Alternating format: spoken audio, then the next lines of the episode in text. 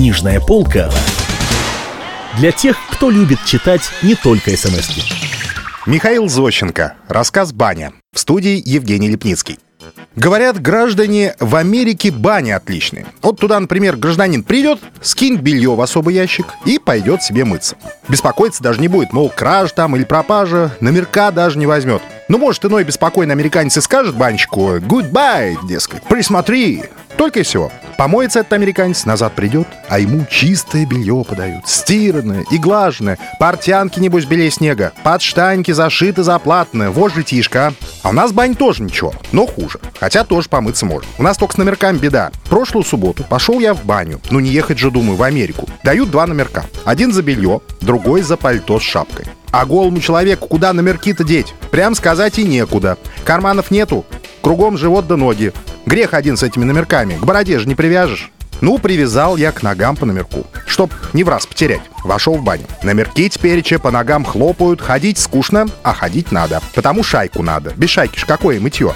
Грех один. Ищу, в общем, шайку. Гляжу, один гражданин в трех шайках моется. В одной стоит, другой башку мылит, а третью левой рукой придерживает, чтоб не сперли. Потянул я третью шайку, хотел, между прочим, ее себе взять. А гражданин-то не выпущает. Ты что же, говорит, чужие шайки воруешь? Как ляпну, говорит, тебе шайкой меж глаз, не зарадуешься. Я говорю, не царский, говорю, режим шайками ляпать, эгоизм, говорю, какой. Надо же, говорю, и другим помыться, не в театре, говорю. А он задом повернулся и моется. Ну не стоять же, думаю, над его душой. Теперь еще, думаю, нарочно ведь три дня будет мыться. Ну, пошел дальше. Через час гляжу, какой-то дядя зазевался, выпустил из рук шайку, замыл, нагнулся или там замечтался, не знаю. А только ту шайку я взял себе. Теперь чей шайка есть, а вот сесть негде. А стоя мыться, какое же это мытье? Грех один. Ну хорошо, стою стоя, держу шайку в руке, моюсь. А кругом батюшки свет. Стирка самосильно идет. Один штаны моет, другой под штаньки трет, третий еще что-то крутит. Только, скажем, вымылся опять грязный. Брыжут дьяволы. И шум такой стоит от стирки, мыться неохота. Не слышь, куда мыл трешь, грех один. Ну их, думаю, в болото, дом помоюсь. Иду в предбанник. Выдают на номер белье. Гляжу, все мое, штаны не мои. Граждане, говорю, на моих тут дырка была, а на этих Эван где? А банщик ней говорит, мы, говорит, за дырками не приставлены, не в театре, говорит. Ну хорошо, надеваю эти штаны, иду за пальто. Пальто не выдают, номерок требуют, а номерок на ноге забытый, раздеваться надобно.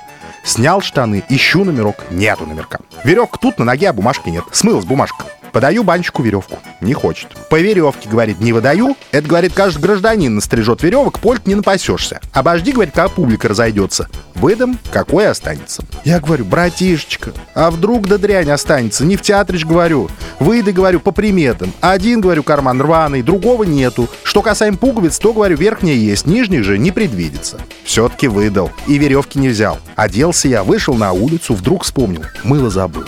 Вернулся снова. Пальто не пущают. Раздевайтесь, говорят. Я говорю, я, граждане, не могу в третий раз раздеваться, не в театре, говорю. Выдайте тогда хоть стоимость мыла. Не дают. Ну, не дают, не надо, пошел без мыла.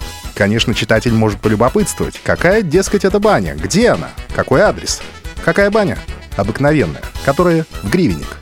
Рассказ читал Евгений Лепницкий. Книжная полка для тех, кто любит читать не только смс -ки.